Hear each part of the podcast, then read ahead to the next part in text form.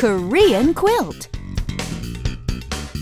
Hey, what's up, what's up? Welcome back to Korean, Korean Quilt. Quilt. Okay, you know, Richard, like everything else in this fascinating language, counting can be a real headache. But where there's a will, there is a way, Anna. Don't despair and remember, cheer up. Anyway, yesterday we were looking at the pure Korean counting system when counting objects and people.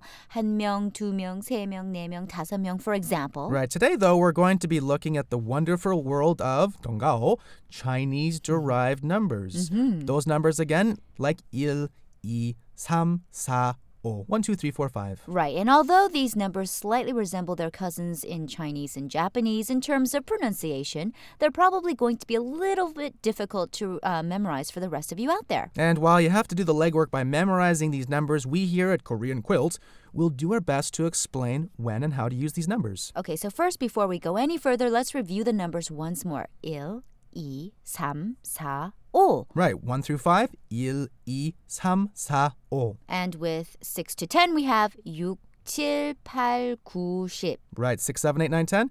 육, 칠, 팔, 구, 십.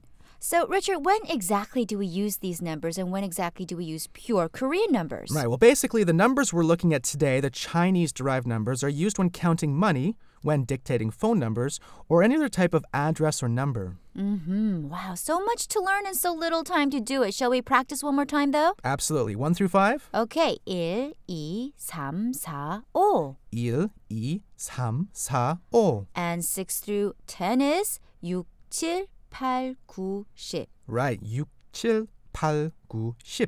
Okay, everybody, remember counting. We'll see you next time. Bye-bye.